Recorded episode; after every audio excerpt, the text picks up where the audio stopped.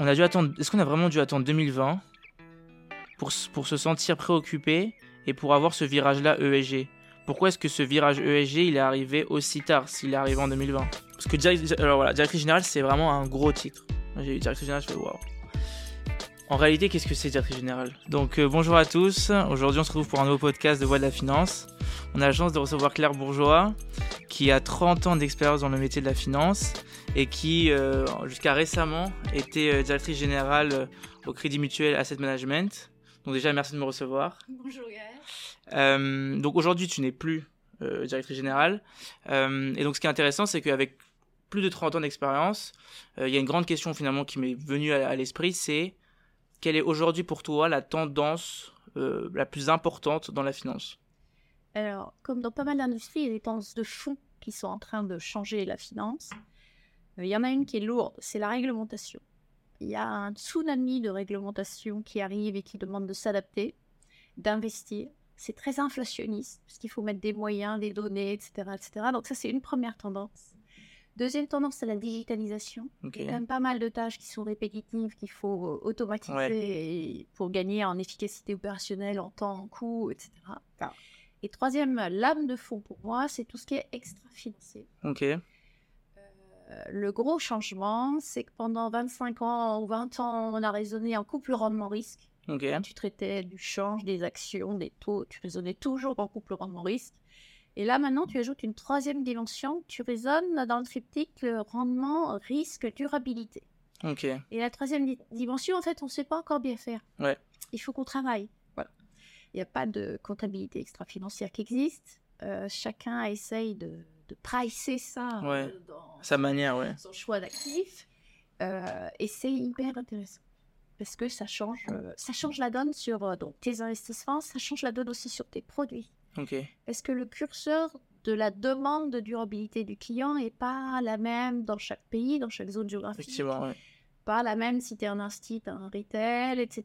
Donc il faut concevoir des produits pour euh, chaque niveau de, de demande de durabilité. Et donc aujourd'hui, c'est quoi les produits un peu euh, autour de la durabilité? Alors, tout le monde va se revendiquer plus ou moins durabilité. Ouais. Euh, mais il y a plusieurs façons de le faire. Il y a la version à minima, pour moi. Alors, ça s'appelle article 6 dans la réglementation SFDR. Ça veut dire, en gros, on ne fait pas grand-chose. On, on applique simplement les politiques d'exclusion sectorielle de sa banque ou de sa maison Ouais. mère. Et puis, on, on essaye d'éviter les titres controversés.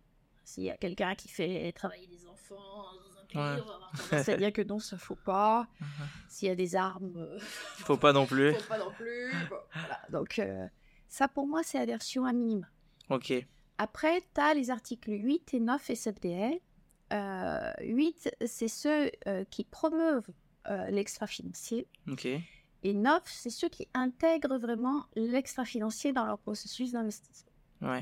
Donc, tu as différents degrés d'exigence. Dans tous les cas, la réglementation t'impose d'être transparent sur ce que tu y fais D'accord. pour éviter le risque de greenwashing qui est euh, assez énorme, qui est une des plus grosses pré- préoccupations d'un patron d'une société de gestion Ouais. d'actifs, c'est pas se faire toper pour euh, risque de greenwashing. Euh, donc là, il y a- il y, a différentes façons de faire. Il y a la version euh, simple, tu exclus un certain nombre d'émetteurs non vertueux. Tu dis cela quand même, je peux pas, je peux Ouais. pas les financer, c'est pas bien.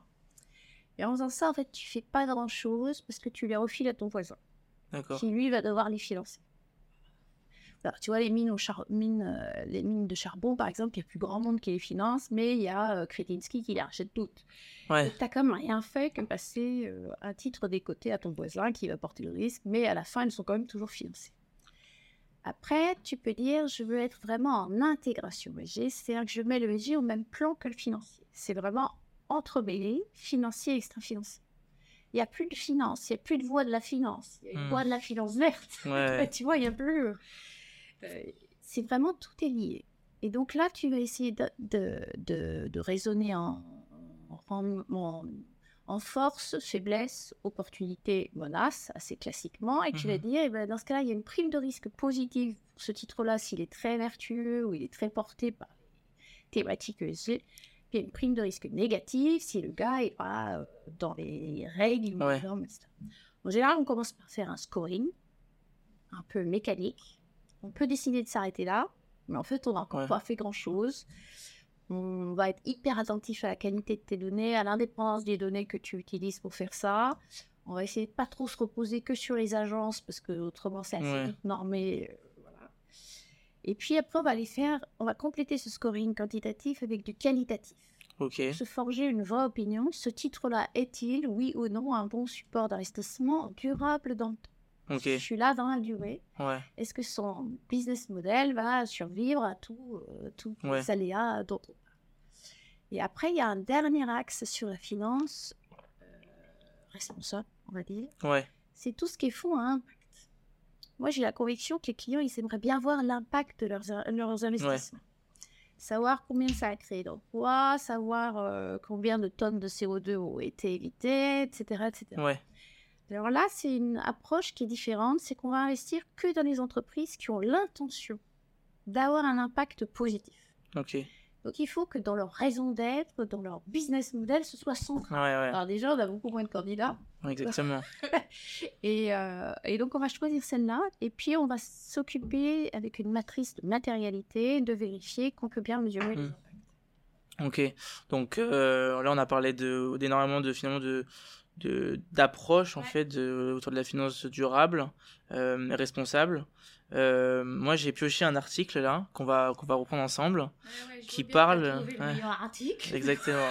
Donc c'est un article qui reprend, euh, si tu veux, euh, la question des fonds ESG, qui sont, on va dire, on peut parler de fonds à impact, et qui reprend un peu la chronologie et finalement, finalement débute avec le commencement et puis aujourd'hui nous parle de la situation actuelle.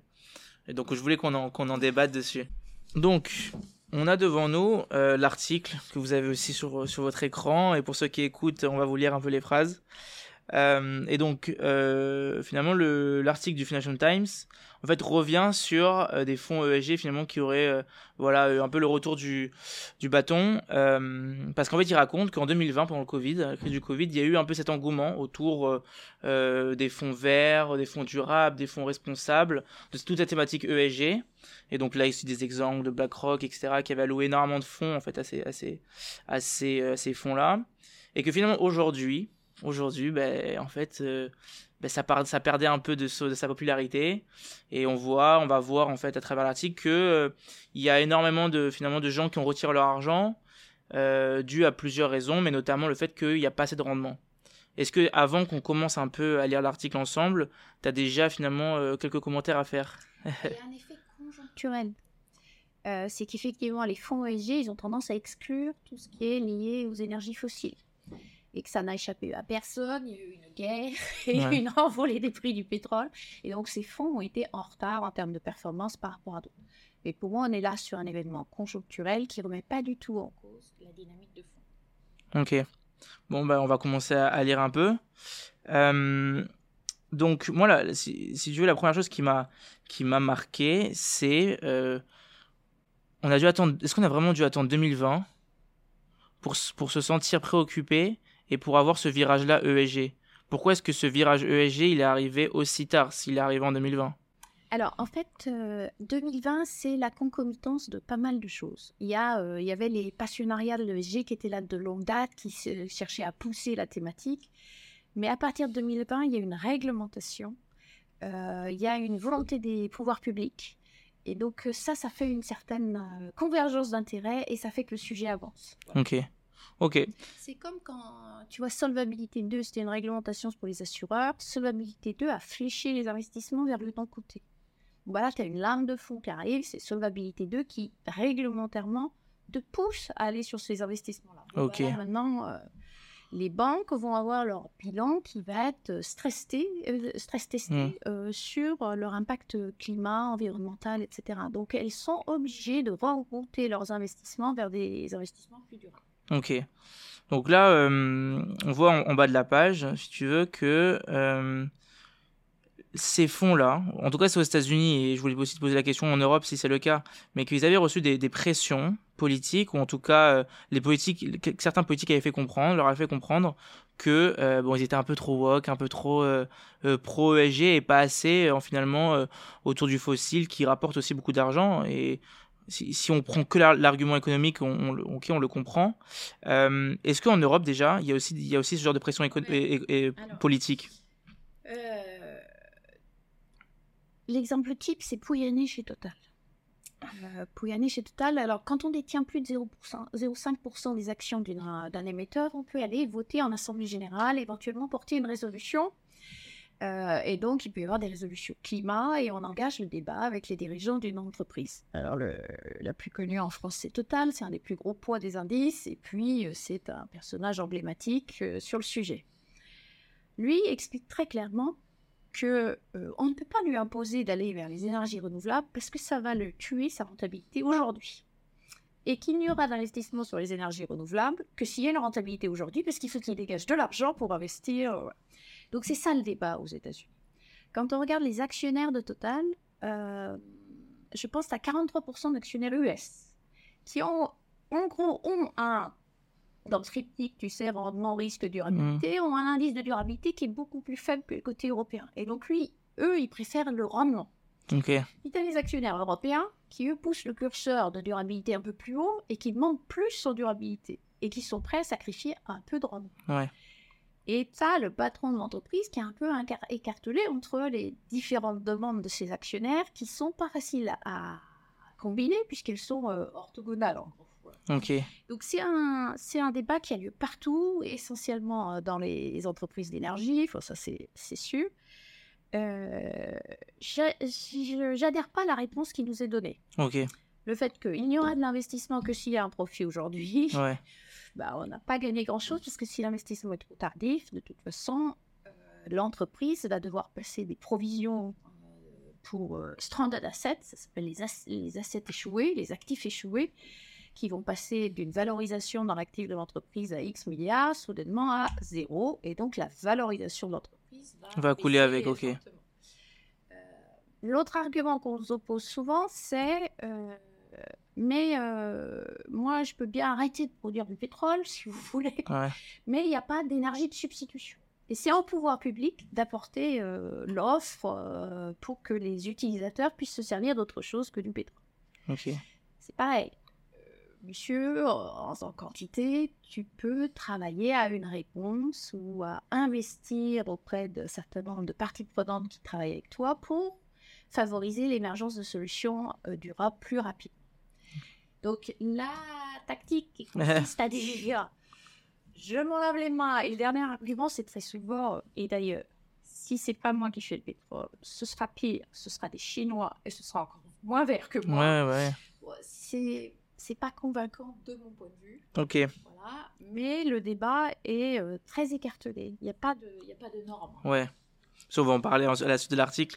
Euh, mais peut-être avant ça, euh, donc effectivement, tu donnais l'argument de, ben, il n'y a pas d'énergie de substitution, euh, les politiques, euh, venez nous aider. Euh, est-ce que les, politiques peuvent aider? Est-ce qu'ils doivent aider? Et le cas échéant, comment? Bah, ils, aident là, ils, donnent la tendance, ils donnent la direction. Donc, ils vont contraindre. Ouais. Voilà, si tu veux que ça avance, mine de rien, bah que ce soit euh, contraint. Et donc, il y a des réglementations qui, pour le moment, sont quand même encore un peu floues, un peu fluctuantes, un peu compliquées. Hmm. Euh, ils peuvent nous aider en, en, fournissant une réglementation stable dans le temps et claire. Ok. Donc, si on passe à l'autre page, euh, l'article va, va mettre le point sur le. Enfin, va mettre, comment dire, l'accent sur le fait que, bon, c'est pas en Europe, hein, c'est aux États-Unis. Il y a des lois anti-ESG, législation ESG. Et c'est fou parce que on se dit qu'aujourd'hui, on fait la COP28, on en parle dans les journaux, etc. Et en fait, on voit que dans certains États euh, pro-républicains, il y, a des sortes de mise en place de lois anti-ESG. Donc la question que en fait je me pose, c'est est-ce que le retard et même les contraintes en fait de, pays extérieurs euh, sur leur propre pays, hein, les États-Unis ou même on peut voir en Chine qui investit dans le charbon en masse, etc. Euh, est-ce que ça finalement ça gâche les efforts de l'Union européenne Moi, je ne suis pas convaincue. Alors, le lobbying, ça a toujours existé. Le Texas champion du monde dans le domaine. Mmh. Euh, c'était étonnant qu'il euh, qu laisse faire. La Chine, il ne faut pas sous-estimer les efforts qu'elle fait sur euh, sujet renouvelable. Elle investit beaucoup. Son argument principal à elle, c'est euh, la qualité de vie de ses habitants. Ok. Parce qu'en fait, une des grosses, gros enjeux de la Chine, c'est de maintenir le- la paix sociale. Ouais, c'est ça. Et si tu as des euh, particules de charbon dans l'air pour amener tes enfants à l'école, assez vite, tu es à risque que la population considère qu'on ne s'occupe pas correctement d'elle. Donc, ils font des gros, des gros efforts, des gros investissements. Euh, alors, après, c'est un pays euh, qui est encore en développement comparé à d'autres pays, donc il a plus de besoins d'émissions que d'autres, mais euh, bon, Ouais. c'est- plus aussi euh, grave que ça a pu l'être. Euh, ch- chacun a son rythme. Je pense de toute façon, il n'y a aucun effort qui est perdu. Ok. faut avancer. Donc, euh, si on continue un peu l'article, et en fait, va arriver la question de, va émerger la question de savoir quel est l'avenir en fait des fonds euh, ESG. Euh, on voit euh, un graphique qui effectivement, euh, euh, finalement, on voit énormément de de de, de flow euh, euh, pendant le Covid. Euh, mais de tout, de, toutes les parties du monde, hein. Euh, US, Europe, euh, voilà, tout le monde entier. Et on voit à partir de 2022 et aujourd'hui 2023 qu'il y a beaucoup moins, si vous voulez, de, flux qui vont vers les fonds ESG. En Europe, ça reste positif, mais là, on voit qu'aux aux US, bah, ça, c'est négatif des fois.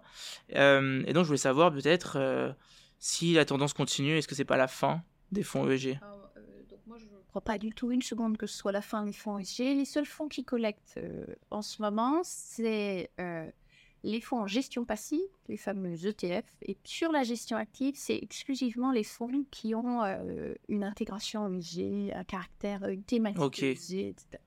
Le reste ne collecte plus. Donc, ce serait peut-être plus euh, l'effet en fait d'un- d'une convergence plus vers les ETF que vraiment par un détournement du fonds. ouais. Ok, ok, ok. Alors. Ok. Donc euh, maintenant, si on passe à la page 3, D'accord. faut suivre. Euh, en fait, il y a une phrase moi qui m'a marqué, c'est le fait que même les gens, euh, enfin les, les personnes qui soutiennent euh, la transition, une finance durable, responsable, mettent en, finalement même ce comment dire, ce, ce, de certaine manière, se préoccupent de, de la notion ESG et euh, mettent, si vous voulez, mettre en avant l'idée de greenwashing. Et tu en as parlé au début. Mm. Euh, Aujourd'hui, c'est quoi le risque du greenwashing? Alors, euh, le risque de greenwashing, il est énorme. Ouais. Euh, le risque de non-respect de la réglementation dans le domaine ESG est très élevé puisque la réglementation est compliquée. Elle demande beaucoup de moyens, beaucoup de contrôle, beaucoup de données, beaucoup de tout ce qu'on veut. Euh, c'est le cauchemar d'un patron d'une société de gestion, c'est de se faire toquer pour euh, risque de greenwashing, sachant qu'il y a beaucoup de lanceurs d'alerte, il y a beaucoup d'ONG qui vont euh, Ouais. analyser euh, les détentions des fonds et qui assez vite peuvent signaler quels fonds détient quel titre et euh, Ok. le- le- la cette manager aura à justifier. En fait, il faut faire les choses sérieusement et en ayant la volonté d'aller jusqu'au bout. Si on fait les choses à minima, c'est à peu près sûr qu'un jour on va se faire toquer pour euh, greenwashing. Donc si on se contente euh, d'exclure les titres controversés euh, sans anticipation et un jour on va se faire avoir sur un titre euh, controversé, si on se contente de appliquer une politique sectorielle de, de son entité maison mère, et ben il y a euh, très souvent une interprétation de la politique qui peut euh, Ouais. vous amener à être vous faire traiter de, de greenwasher. Ouais. Si on en est à un scoring euh, mathématique, on n'est pas dans l'anticipation, potentiellement on va encore se faire avoir. Donc c'est c'est un travail qui nécessite de mobiliser toutes les énergies de la société de gestion, pas seulement le processus d'investissement, processus de gestion, mais effectivement tout ce qui est contrôle des risques, reporting. On ne peut reporter que sur ce sur quoi on fait vraiment Les régulateurs ils vont être très attentifs à ce que vous écrivez sur votre site internet, sur votre politique extra-financière, votre politique de vote, votre politique, tout ce que vous voulez. Ouais. Si ce n'est pas strictement exact, vous vous faites retoquer par le régulateur. Ok, et euh, aujourd'hui, euh, moi j'avais déjà eu plusieurs discussions avec des gens qui effectivement travaillent et luttent pour une Ouais. finance plus durable et qui en fait mettaient aussi en avant qu'aujourd'hui, sinon euh, il reste une opacité quand même assez importante des banques et demain on leur, demande euh, qu'est-ce qu'il y a dans ton fonds mais ils pourront même pas répondre ou ils diront euh, ok oui peut-être il y a ça il y a ci il y a ça mais en fait peut-être que il y en a qui creusent et effectivement en fait se rendent compte que derrière il y a des entreprises qui en fait par A plus B vont pas euh, contribuer euh, bien sûr. mais ça, c'est tout le travail qu'on a à faire avant d'investir. hein. C'est l'analyse extra-financière. Elle est extrêmement importante. Après, je pense que la transparence, elle devient de plus en plus grosse, de plus en plus grande sur les tensions à la fois des banques et à la fois des, des asset managers. Ok. Et il y a aussi un, un point sur lequel j'aimerais revenir, c'est qu'en fait, ESG, bon, il y a effectivement environnement, mais il y a le côté social. Euh, et je voulais savoir, en fait, comment est-ce que était pris en compte ce côté social? Alors là, on va regarder des choses assez simples. On va regarder le, bah, donc les ratios euh, hommes-femmes, Ok. voir si l'entreprise est bien équilibrée. Les ratios d'équité financière, on va comparer le, la rémunération du DG, PDG à la rémunération euh, médiane de ses employés. Hmm. À partir d'un certain nombre de multiples, on peut se dire que c'est pas très raisonnable. On Mhm. va euh, travailler avec aussi toutes les interactions avec les parties prenantes euh, de l'entreprise. Donc, euh, ses employés, ses fournisseurs, les, les, les environnements dans lesquels ils travaillent, les localités, etc. Et on va vérifier que tout l'intérêt de ces parties prenantes est bien intégré dans la prise de décision. Ok. Bah, c'est intéressant, c'est drôle que tu racontes ça. Ça me fait penser à. Je crois que il y a- deux semaines, j'ai vu ça. C'était Bompard, le, pré- le, le CEO de, de Carrefour, qui était, qui a été visé par complément d'enquête, où en fait, elle lui, elle lui, elle lui demande euh, comment est-ce que vous expliquez que vous gagnez euh, 100 fois, ou et encore, je sais plus, par rapport au salaire médian. Et, et donc, bon, ça serait, euh, Carrefour serait pas. euh, Mais là aussi, il y a deux écoles. Aux États-Unis, que la rémunération d'un DG soit extrêmement élevée par rapport à la médiane de ses Ouais. salariés, ça choque personne. En Europe, la norme est quand même un peu plus basse. Ouais. Et quand on est hors norme, bah, tous les coups. euh, Ouais, on- les on se fait- ouais. on droit. Ok. Euh, donc c'est intéressant parce que si on passe un peu, un peu plus loin à la page 9, euh, euh, voilà, 9, euh, on voit que il y a eu, à travers en fait le temps, euh, la disparition en fait de certains fonds ESG, donc finalement qui peuvent aussi prouver qu'il y a une amélioration de la législation dessus, parce qu'il y en a qui vont perdre le, ti- le titre parce que c'est pas assez, euh, effectivement assez ESG. Mais C'est très bien ça. Ouais. Euh, typiquement, là, il y a une refonte du label ISR. euh, justement pour ex- exclure les énergies fossiles, qui n'étaient Mm. pas forcément exclues dans les fonds euh, ISR. Tout ce qui vient euh, rendre plus strict, clarifier la doctrine réglementaire est euh, bienvenu. Ok. Parce que tu peux avoir des débats sans fin sur le caractère ESG d'un truc ou pas. Et là, il y a un autre, une autre réglementation qui nous aide beaucoup, c'est la taxonomie européenne. Je ne sais pas si tu en as entendu parler, c'est une sorte de grand dictionnaire qui permet de classer les différentes activités et de dire euh, quel est leur caractère durable Ok. et à quel objectif des ODD elles répondent, etc. Et ça, ça permet aussi de clarifier, parce que assez vite, on rentre dans des vrais Ouais. débats d'experts. hein. Moi, j'ai- j'ai- j'avais travaillé un peu sur la question et j'avais remarqué qu'il y avait aussi l'implémentation de Scope 1, Scope 2, Scope 3, ouais. qui en fait était une sorte, bon, euh, tu me coupes hein, si c'est faux, mais c'est une sorte de, finalement, de calcul par rapport à, aux émissions, euh, direct, indirect. En fait, Scope 3, ce sont les plus, on va dire, plus larges. Ouais. Et j'avais vu qu'en fait, en général, les entreprises s'arrêtaient au Scope 2, Oui. alors qu'en réalité, c'est le Scope 3 où en fait, il y a le plus d'émissions de carbone. Exactement. Alors, Total sera un magnifique exemple. Ouais. Euh, bon, après, euh, c'est sûr qu'il faut calculer sur Scope 3, c'est pas si facile à faire. Mm. Voilà. Ça, ça demande une organisation des données dans l'entreprise pour arriver à pister effectivement en aval Ouais. toutes les émissions de carbone que tout le monde n'est pas en mesure de le faire. Donc il faut avoir un peu d'indulgence. Ouais, ouais, bien sûr. L'essentiel, c'est que l'entreprise se mette en place pour pouvoir le mesurer correctement à un horizon de temps. C'est ça, et puis il y a des- il y, a des objectifs par rapport au scope 1, scope 2. Ouais.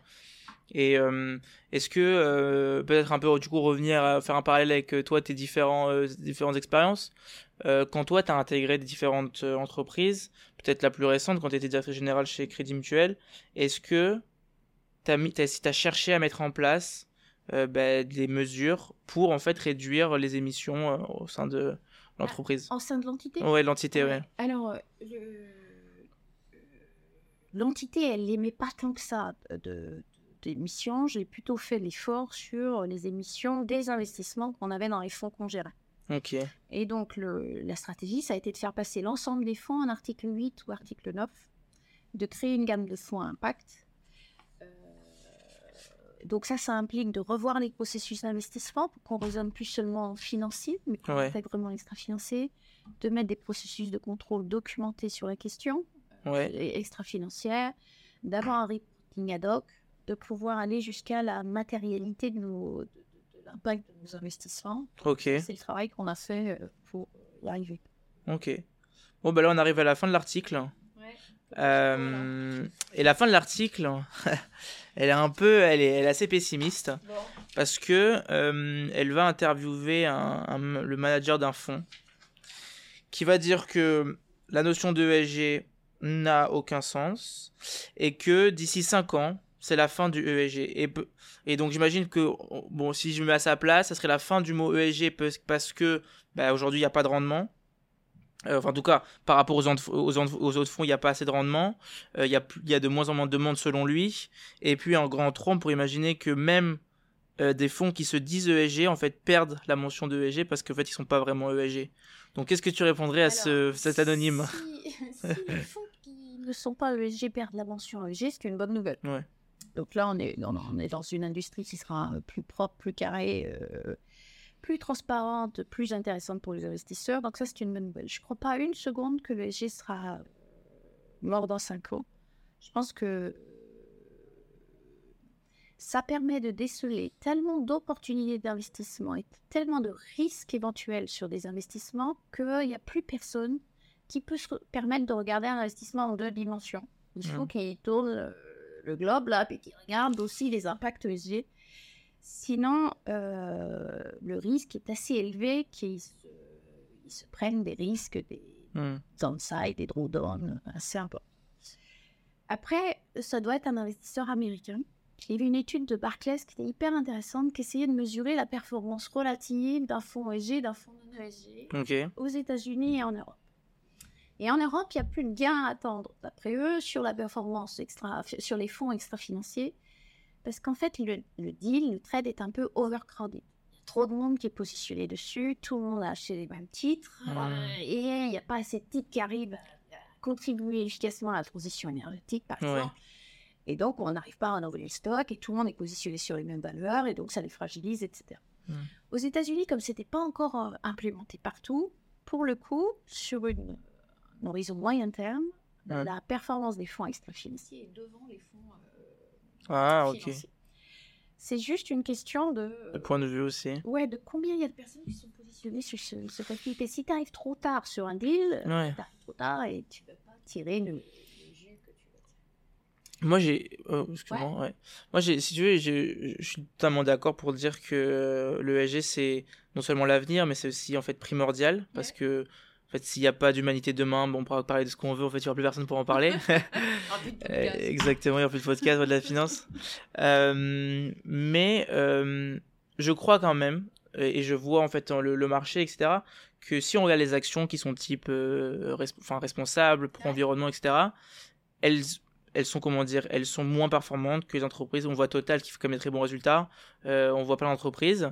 Et donc pour moi, il y a un travail aussi de, finalement, il y a de l'éducation à faire, parce que euh, finalement, il y a aussi un travail de conviction, parce que demain, si on fait le choix, parce qu'en fait, on veut sauver l'humanité, ça entre guillemets, hein, et ben en fait, de- de- d'investir dans des fonds qui sont verts, l'ESG, derrière, il y aura du monde, et donc ça sera pas la disparition de l'ESG. Et donc c'est pour ça qu'en fait, pour moi, il y a un travail d'éducation, parce qu'effectivement, euh, si on parle, on va dire, on parle à quelqu'un et on dit financièrement où est-ce que tu veux investir, il y a beaucoup de gens qui vont tendre à choisir le, le Alors, durable. En fait, il y a une réglementation qui vient de sortir, là, qui est MIFID 2, dans Mhm. laquelle on va demander à chacun des clients, euh, quand on entre en relation, on leur demande est-ce que vous êtes plutôt risque taker, risque adverse, etc. Et puis on leur demande aussi leur euh, niveau d'appétence pour la durabilité.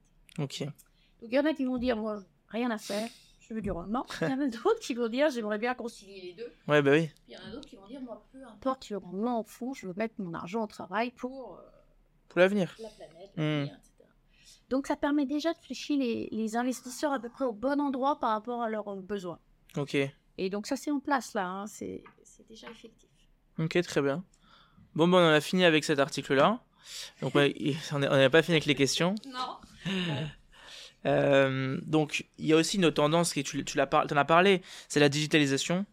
Où il faut que les entreprises, euh, finalement, ben, il y a des tâches qui sont répétitives, qui peuvent être automatisées. Aujourd'hui, il y a l'émergence de l'intelligence artificielle et on ne peut pas passer à côté de ça. Euh, toi, qui du coup a été à la tête euh, d'une grande entité comme ça financière, est-ce que ça a déjà démarré? Oui, ça a déjà démarré. Ouais. peut-être donner quelques exemples dans le processus d'investissement. Ok. Je parle pas de tout ce qui est automatisation des reporting, traduction euh, instantanée des commentaires de gestion, etc. etc. Euh, en fait, on a affaire à des prestataires, en général c'est des startups, qui nous fournissent euh, des autres façons de regarder le marché. On a par exemple euh, une startup qui analyse les publications de résultats de chacune des entreprises en temps réel dans le monde entier et qui va nous dire là, il y a un nouveau mode de provisionnement comptable qui est mis en place. Tu devrais regarder, Claire. Il y a. Là, par rapport à l'historique du secteur, c'est très atypique. Tu devrais regarder. Là, par rapport à l'historique propre de la boîte, c'est très atypique. Tu devrais regarder. C'est typiquement, il y a un signal, va voir page 152. euh, Donc, Ouais. on gagne un temps infini en, en analyse. Idem jusqu'à controverse. Controverse, c'est hyper difficile à anticiper. Comme cette, euh, Volkswagen, euh, l'affaire du Dieselgate dans tous les journaux, ben, on est bien malin, maintenant c'est dans les journaux. Le champion du monde, c'est celui qui s'est imaginé quantifier l'impact financier sur l'entreprise. Ouais, ouais. C'est quand même pas si simple euh, à faire. Et on voit bien que on serait plus fort si on arrivait à anticiper un peu les controverses. Alors, il y a des startups qui vont euh, lire tous les blocs financiers qui existent et qui vont compter le nombre de fois où euh, des termes négatifs sont euh, donnés euh, à côté de telle entreprise et d'autres à côté d'une autre entreprise et qui vont là aussi donner un signal sur la controverse pour permettre de l'anticiper. Tu as plein de choses. C'est euh, absolument euh, fabuleux. Après, dans la finance, trop de signaux tuent le signal. hein Ouais. que s'il y a que des alertes partout à la fin, euh, tu peux plus rien faire. Il faut que ton signal soit quand même suffisamment rare pour qu'il ait de la valeur. Ok. Et après, il faut qu'il soit consistant dans le temps. Et on s'aperçoit que souvent les startups, elles sont en évolution constante, elles changent leur méthode. Et nous, en général, on aime bien backtester les outils qu'on utilise. Ouais. Et donc, comme ils ont changé la méthode, on peut moyennement backtester. Mais on va écouter, par exemple, euh, toutes les retranscriptions sur Bloomberg des publications de résultats, euh, des commentaires là, de- des, des discours que font les patrons lors des relations avec les investisseurs. On va écouter tous les transcripts et dans la façon dont le patron utilise trop le jamais, le ne, le je sais pas quoi, on va savoir si au fond de lui il est plus négatif ou plus Ok. positif que ce qu'il dit factuellement Ah oui. tout ça, ça nous aide euh, sur tout ce qui est extra-financier. L'intelligence artificielle, ça va aussi nous aider à vérifier la cohérence des données. En fait, voilà, il y a des données sur les grandes entreprises. Si tu prends les différentes agences de notation extra-financière, il n'y a pas de cohérence sur les notations, donc ça Ouais. ne nous aide pas beaucoup. Et puis là, il y a un grand vide intersidéral, c'est sur les données sur les petites et moyennes entreprises. Normal, petites et moyennes entreprises, elle n'a pas forcément le, Bah oui. elle va avoir l'obligation de le faire, mais elle n'a pas forcément les ressources pour publier toutes ces données-là. Mais par contre, elle les publie des fois de façon dispersée. Elle va le dire dans un séminaire euh, sur la RH, et puis elle va pas le mettre dans son rapport annuel et tout. Donc là, l'intelligence artificielle va te permettre de chercher la donnée qui est pas Et de faire le centralisée. résumé, ouais. Ok. Donc, tu as plein de choses. Tu as.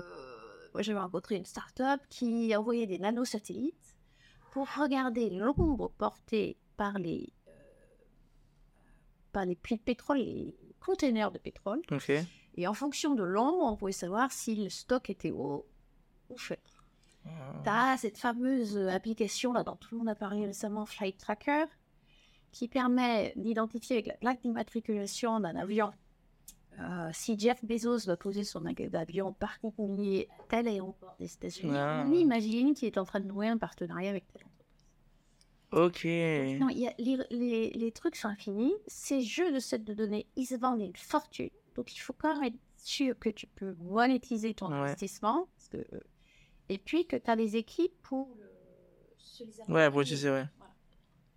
Ok, très bien. Alors maintenant, on a fait un peu des questions, en fait, euh, les enjeux de la finance actuelle. Maintenant, on va passer à ton parcours. D'accord. Donc, donc maintenant, on, on va parler de ton parcours un peu euh, académique et après Ouais. professionnel. Euh, Est-ce que tu pourrais revenir un peu euh, sur ton parcours académique déjà? Ah, j'ai fait une école de commerce Ok. à Lyon. Ok, ouais, ça me dit quelque chose.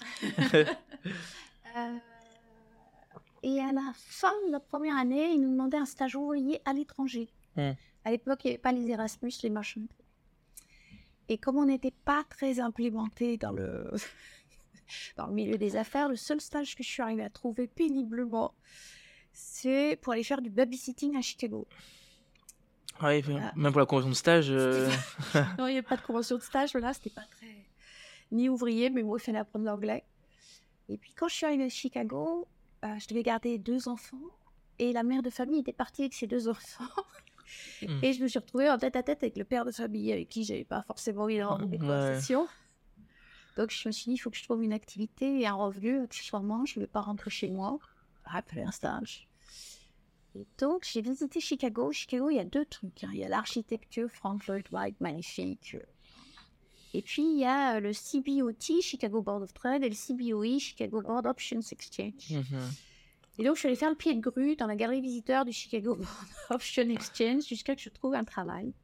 Et j'ai travaillé cinq mois au noir euh, en tant que runner sur la criée du marché des options sur actions à Chicago. Sympa. J'ai adoré. Alors, je savais pas ce que c'était qu'une action, parce que c'était qu'une option, parce que c'était que. Voilà. T'as tout appris. Donc, je suis allée euh, acheter des livres. Ça, y avait une bibliothèque. Ouais, en bas, j'ai. J'ai piqué des FT pour m'entraîner à assommer des fractions en anglais, parce qu'en fait, il y a, il y a des abréviations, si tu veux, pour Mm. plus vite. Et donc, j'étais renard sur la criée, il y a 2500 personnes, donc une demi-journée, je me fais virer, parce que je suis pas assez rapide. C'était une carte, ça a apporté l'ordre et tout, et Ouais. des fois, ça va moins bien. Et j'y retourne, je refais mon pied de grue euh, au premier étage, et je suis réembauchée par un autre. Et euh, là, j'ai fait les cinq mois, et euh, bah, ça a été le déclic. Oui, ça, fabuleux. C'est quoi l'am- l'ambiance aussi, j'imagine C'est l'énergie qui se dégage de ce truc-là. À Ouais. l'époque, il y avait eu une tentative d'opération Boeing. Je sais pas ce que c'était qu'OPA, mais je voyais bien ce que c'était que Boeing. Enfin, bon. Non, Ouais. c'était fabuleux. On a vraiment l'impression d'être au cœur du. Ouais, ouais, non. Bon, ça n'existe plus. Je suis retournée 25 ans après. Et ils ont démantelé les, les, les écrans, les Mhm. clips là. Euh, Et puis après, j'étais retournée. euh, Donc en fait, ce truc-là, ça m'a quand même ouvert les portes pour les stages et pour le j'allais dire, ouais. de marché financier à Dauphine que j'ai fait après. Euh, parce que c'était avant que le MONEP ouvre en France. Donc, euh, on ne devait pas être beaucoup, avoir une expérience sur les options à l'époque. Ok. Voilà. Et donc, ça m'a aidé. Et euh, ce que j'ai retenu du truc, c'est quand même, même quand t'es pas euh, hyper qualifié, de toute façon, tu rien tenter, Ouais. que c'est pas parce que tu te plantes la première fois qu'il faut pas rejouer. Ouais. Euh, voilà. Et euh, de toute façon, il faut s'adapter. Ouais. Et, euh, et donc ensuite, tu rejoins le DESS, c'est ça? Ouais. De Dauphine? Ouais. Euh, c'est quoi C'est deux ans, c'est le 203, non, je crois. Ah non, non, à l'époque. ouais. Ouais, 203. euh, qui est, bon, les gens le savent, hein, mais c'est un très très bon ma- un master. Euh, et après, qu'est-ce que tu fais? Voilà, après, je travaille. Hein, et- Ah, direct, il n'y a pas d'autres stages? Non. Non ah, euh, si j'ai dû travailler chez un agent de change, je crois, à un moment. Ok, Euh, chez Société Générale, je crois aussi. ok. Et puis, toujours sur les options. Alors là, et après, je rentre chez Jean-Marc Torquetil sur les options de change euh, au Crédit Lyonnais. Ok, et donc, euh, comment, comment ça s'est passé cette expérience-là? C'était super. hein. Donc, c'est du market making. Tu es un fournisseur de prix pour donner la liquidité aux investisseurs. Tu donnes Ok. un prix à l'achat, un prix à la vente, puis le client choisit. Soit il t'achète quelque chose à tel prix, soit il te le Soit il vend. te vend, ouais. Et euh, voilà, les options, c'est censé être technique, un peu mature. Faut... Bon, bah, j'ai appris une situ, le, le gamma, le Ouais, ouais. Euh, Et donc après, tu, tu, tu, Après, donc, tu ne restes pas là-bas? Alors après, euh, je demande à faire d'autres options. Donc, je vais faire des options sur action dans le cadre des PEA au Crédit Lyonnais. Ok. Et après, des options de taux. En fait, la tactique, c'est que c'est hyper intéressant de voir plusieurs marchés Hmm. et de voir plusieurs types d'interventions sur les marchés. Euh, L'échange, ça t'apprend des choses quand tu traites les actions et le- et l'échange des actions, ça t'apprend des choses quand tu traites les taux. Ça te permet d'être plus fort dans ta conviction. Ouais, tu comprends tout l'univers. Ouais, ouais, tu comprends. Enfin, Tu, tu as des biais en plus, quoi. Donc, euh, tu voilà. Et, euh, et après, market maker, euh, c'est une autre façon d'intervenir. Compte propre, c'est une autre façon d'intervenir. Gérant d'actifs, c'est encore une autre. Assureur, c'est une autre, etc. etc. Hmm. Et donc, ça fait plein de petites pièces et tu te dis, quand j'étais là, je faisais quoi, je réagissais comment? Et donc, tu es, plus, t'es un peu plus fort, tu te sens un peu plus confiant. Donc c'est ça que j'avais demandé, c'est que finalement, et même à la suite de ta carrière, tu vas faire plein de choses, bon, dans la finance, mais différentes. Et euh, est-ce que, finalement, après, tu as, occupé des, des très grands postes, est-ce que tu penses que si t'avais pas vu tout ça, tu serais pas arrivé jusqu'à où tu as été, euh, jusqu'à directrice générale? Est-ce que ça t'a aidé en fait? Ouais, moi je pense quand même.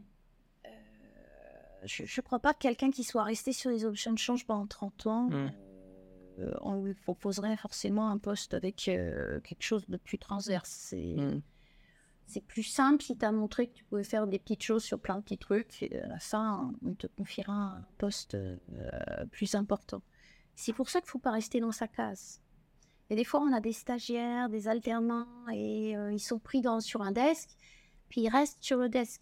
Je dis, mais non, profite là, tu es assis sur un gisement enfin, fabuleux de, de connaissances dans Ouais. la société. Va voir l'autre desk à côté, propose tes services là. Enfin, sors de ton petit périmètre euh, parce que ça, c'est, ça va pas être suffisant. Tu sais pas si ça va être ton périmètre de demain. Donc, euh, essaye d'apprendre plus de choses. Parce qu'après, je sais pas, donc je- après, tu fais de l'ALM pendant 12 ans. Avant, J'ai le compte propre, qui est une autre Ok. façon de faire les choses. Euh, en fait, quand tu es market maker, donc tu fournis la liquidité, Ouais, tu prends plein de décisions très rapides. ouais. Tu apprends à décider vite, souvent, en univers incertain. En fait, euh, quand tu es market maker, tu sais pas tout, tu pas tous les flux en tête, tu, tu fais comme tu peux, voilà. Donc, mais il faut décider. Et puis après, tu assumes ta décision, tu te couvres, tu regardes Ouais. le PNL, etc. Et puis, il faut te remettre. De toute façon, tu fais pas toujours bon à tous les coups, sinon ça se saurait. Ouais. Euh, donc, il faut te remettre dès que tu prends une, prends une mauvaise décision. Il faut passer à autre chose, avancer. Donc, ça, c'est quand même sympa pour euh, apprendre à décider. Ouais. Et moi, je crois que ça me sert encore aujourd'hui. De- Quand tu as des projets un peu transverses, tu as des experts qui ont préparé le dossier, qui, qui vont dire, euh, Claire, on pense qu'on devrait faire ça. Tu vas les challenger, mais à la fin, de toute façon, tu n'en sauras jamais autant qu'eux. Ouais. Donc, il faut décider euh, en univers incertain. Si tu euh, décidais qu'il fallait que sur chaque sujet, tu saches tout, tu déciderais jamais rien. Hmm. Donc, euh, il faut que tu te reposes sur ce que tes collaborateurs font, tu aies le recul nécessaire pour les challenger. Mais après, ben, il faut y aller. Donc, toutes les expériences-là que tu as, évoquées, elles t'ont plu. Ouais. Et, euh, et donc, à un moment, tu vas arriver. Donc, je crois que c'est. Tu, tu passes CIO, c'est ça, t'es déniché pour être CIO Ouais. chez Crédit. euh, Co- Chez Groupama, là. ah, chez Groupama. Ouais. Comment. euh, attends, mais du coup, chez Groupama, tu avais déjà fait 12 ans d'ALM. Euh, en fait, je suis chez BNP Ok, et ouais. quelqu'un avec qui j'ai travaillé chez X6, qui Oh. est maintenant devenu ministre, ministre de l'Industrie. On va chercher sur. Euh, m'a dit mais t'as jamais fait ça viens donc faire ça chez Groupama je dis ouais c'est vrai j'ai jamais fait ça et, euh, et tu t'es dit. J'ai resté 12 ans. Ouais. ouais ouais Et, euh, et donc moi j'ai donc là effectivement tu, tu viens d'évoquer quelque chose c'est et tu, tu on te là tu l'évoques on, on est venu chercher on t'a dit t'as pas fait ça il y a un poste qui s'est libéré comment est-ce qu'en fait on te déniche ou comment est-ce que tu vas trouver les opportunités pour changer à chaque fois de boîte? Je sais pas je peux pas je peux pas répondre Euh, c'est souvent des gens avec qui t'as travaillé que tu t'es bien entendu Mhm. bon, qui ont un bon souvenir de toi qui Ouais. donc elle jouer- travaille bien Claire vient donc jouer avec moi voilà Euh, et puis après il y a des fois c'est comme toi qui l'as un peu provoqué ta chance en les rencontrant en disant salut on fait un podcast Ouais, exactement. Est-ce qu'on peut boire un verre Ouais. voilà. Raconte-moi ton métier. Et donc euh, bon à la fin de l'histoire tu finis euh, directrice générale euh, chez Crédit Mutuel Asset Management est-ce que parce que direct- alors voilà, directrice générale c'est vraiment un gros titre j'ai eu directrice générale je fais waouh en réalité qu'est-ce que c'est directrice générale? C'est quoi le, le job de directrice générale? Est-ce que t'es plus en fait t'es plus opérationnel. t'es plus opérationnel? T'as pris un pas de recul. Tu fixes les ambitions de l'entreprise et tu mets les moyens en accord avec ces ambitions. Donc, tu es là pour faire fonctionner tes ressources, dont, les ressources dont tu disposes dans l'entreprise pour atteindre l'objectif que l'entreprise s'est fixé, que tu as fixé, fait valider par tes actionnaires, etc. etc. et est-ce que c'est pas comment dire est-ce que c'est pas triste en fait de non mais de de, de, de de plus être opérationnel? Parce que moi j'ai rencontré beaucoup de gens qui nous qui m'ont dit j'aimais bien ce que je faisais au début et puis je monte je monte je monte et puis en fait à la fin je deviens plus manager. En fait je fais plus je suis plutôt opérationnel et toute l'opération en fait elle me manquait. Et bon il y en a qui ont, qui ont monté des boîtes qui ont totalement quitté leur job. Donc je vais savoir pour toi est Ah, comment toi tu l'as vécu? Moi, j'ai été pendant très longtemps opérationnel. ouais. Donc, tu as le droit au bout d'un moment d'avoir envie de ouais inversement c'est ça. Voilà. Euh, donc, quand on donne la chance d'être manager, euh, ça, ça change beaucoup de choses. Parce que dans la finance, euh, c'est un métier qui est quand même un peu euh, individuel. Ça ton PNL, ton résultat. euh, Dès que tu es responsable d'une équipe, tout de suite, ton comportement n'est pas le même. Parce que tu es responsable de leur euh, avenir aussi. Ouais. Ça, c'est vrai, dès que tu manages trois personnes, tu es obligé de faire attention. Ce qui n'avait d'impact que pour toi, là, ça a un impact Pour tout le monde, ouais. Tu es obligé de faire gaffe. Euh, Non, je, je, je trouve que ça te permet d'embrasser euh, la totalité du sujet. Ce qui est très intéressant, c'est que porter un sujet, tu es obligé de le décliner dans toutes les directions d'entreprise. Ouais. ça, Quand tu y arrives, c'est quand même assez. euh, Donc maintenant, on va passer à une- la dernière partie de la- de la- du podcast, qui est une foire à questions. Donc c'est des étudiants de grandes écoles, de commerce, d'ingénieurs, même des jeunes professionnels, à qui j'ai annoncé, bon, je vais interviewer Claire Bourgeois, et qui m'ont envoyé une ribambelle de questions. Donc là maintenant, je vais te les, je, je vais te les, je vais te les poser une par une. Donc d'abord, effectivement, on a beaucoup d'étudiants et euh, de jeunes professionnels. Et donc la question est la suivante. Quel conseil tu donnerais à un jeune professionnel ou étudiant qui souhaite faire carrière dans la finance? Euh, je vais dire un truc qui va peut-être paraître has-been, euh, qui m'a choqué. En fait, je fais souvent passer des entretiens d'entrée euh, dans les écoles de commerce. J'aime bien. Ok. Justement, tu, tu, tu rencontres plein de jeunes. À Lyon? Pas seulement. voilà. Et tu rencontres plein de jeunes qui ont des trucs marrants à, à t'apporter. ouais. Voilà. Donc, je fais souvent. Et dans les consignes qu'on nous donne, euh, examinateurs, qui sont donnés par l'école, on nous dit il faut identifier ceux pour qui la valeur travail est importante. Tu fais ah bon Et effectivement, les écoles, elles vont avoir tendance à dire vérifie que ce gars-là sait travailler, genre en quantité. Le travail, c'est quand même important. Ah ouais, ok. Si, si, si chacun des collaborateurs peut dégager ça dans les entretiens d'embauche, à mon avis, ça aide quand même. Mais c'est pas facile à, à savoir. Si, Hein tu vois bien. Oh, quand même. Ouais. Tu vois assez vite. Après, euh, je pense que curieux, ça c'est c'est obligé. Ouais. faut aller voir à droite, à gauche, essayer d'apprendre. Il y a un nouveau, une nouvelle tendance sur l'intelligence artificielle. Tu t'y mets sur le G, tu t'y mets sur euh, Mhm. Euh, voilà, il faut toujours avoir envie d'apprendre. euh, et puis, euh, pas rester dans ce... Ouais, s'ouvrir. hein. Ouais. Moi, je suis d'accord avec toi. Euh, et donc là, c'est des conseils, mais peut-être plus spécifiquement, quelles sont pour toi les compétences clés à avoir dans le domaine de la finance? Alors, tout s'apprend, hein, donc... euh, je pense qu'il y a quand même un truc qui aide, c'est la rigueur. Parce qu'une erreur, ça coûte assez vite de l'argent. Hmm. Donc, euh, c'est mieux si t'es rigoureux. Ouais. Euh, puis l'envie. Ouais. Et euh, il y a cette autre question-là qui est finalement euh, aussi, et c'est plus les jeunes professionnels qui la posent, c'est quelle est la place et finalement aussi comment euh, gérer son réseau. C'est-à-dire quelle est la place du réseautage aujourd'hui? Et tu nous as donné des exemples en fait à chaque fois, tu as pu trouver un poste parce que tu avais bien travaillé avec lui, etc. Euh, mais finalement, qu'est-ce que, quel conseil tu donnerais à un, jeune, à un jeune étudiant ou à un jeune professionnel qui veut développer, qui veut développer son réseau aujourd'hui? Alors, je sais pas, il y a des gens qui donnent des statistiques, consacrez-y euh, un bon champ de votre temps. Alors, pour moi, c'est totalement impossible. Enfin, Un déjeuner par semaine avec Ouais, un non, mais prospect. tu vois, comme tu vois, quand je travaille, je travaille. ouais, Et j'ai du mal à. Puis après, t'as le reste de ta vie à côté. Ouais, bah oui. J'ai du mal à faire tout ça. Euh, Peut-être faire des bons amis à l'école pour. euh, Ouais, non, je pense que surtout, c'est euh, rester en bon terme avec les gens avec qui tu as travaillé. Eux vont évoluer, donc. Ouais, bien sûr, voilà. Euh, et puis, euh, être authentique. Les gens, ils sont quand même contents quand Mhm. ils peuvent voir quelqu'un qui est. Qui est vrai, ouais. Ouais, voilà, ça aide. Il y a une grande, il y a une question aussi qui est revenue et c'est bah, spécifique, singulier à, à toi parce que, on va le dire, t'es quand même une femme qui a réussi dans un monde qui à l'époque était d'hommes, aujourd'hui qui tend à être beaucoup plus euh, paritaire. Euh, donc t'es directrice générale. Et donc en tant que femme euh, dans la finance, est-ce que particulièrement tu as, tu as fait face à certains obstacles ou tu as ressenti euh, certaines différences par rapport à... Alors moi, j'avais pas compris. J'avais pas compris que c'était une différence. je m'en suis aperçue un peu bêtement. Un jour, le Crédit Lyonnais m'avait envoyé à Tokyo travailler. euh, pour euh, mettre en place le book global sur les options de change pour éviter qu'ils nous réveillent la nuit pour passer les ordres d'ajustement du gamma, enfin bref. Et alors, autant Crédit Lyonnais, j'ai eu le droit de rentrer dans la salle, autant dans les autres salles des marchés, j'ai jamais eu le droit de rentrer.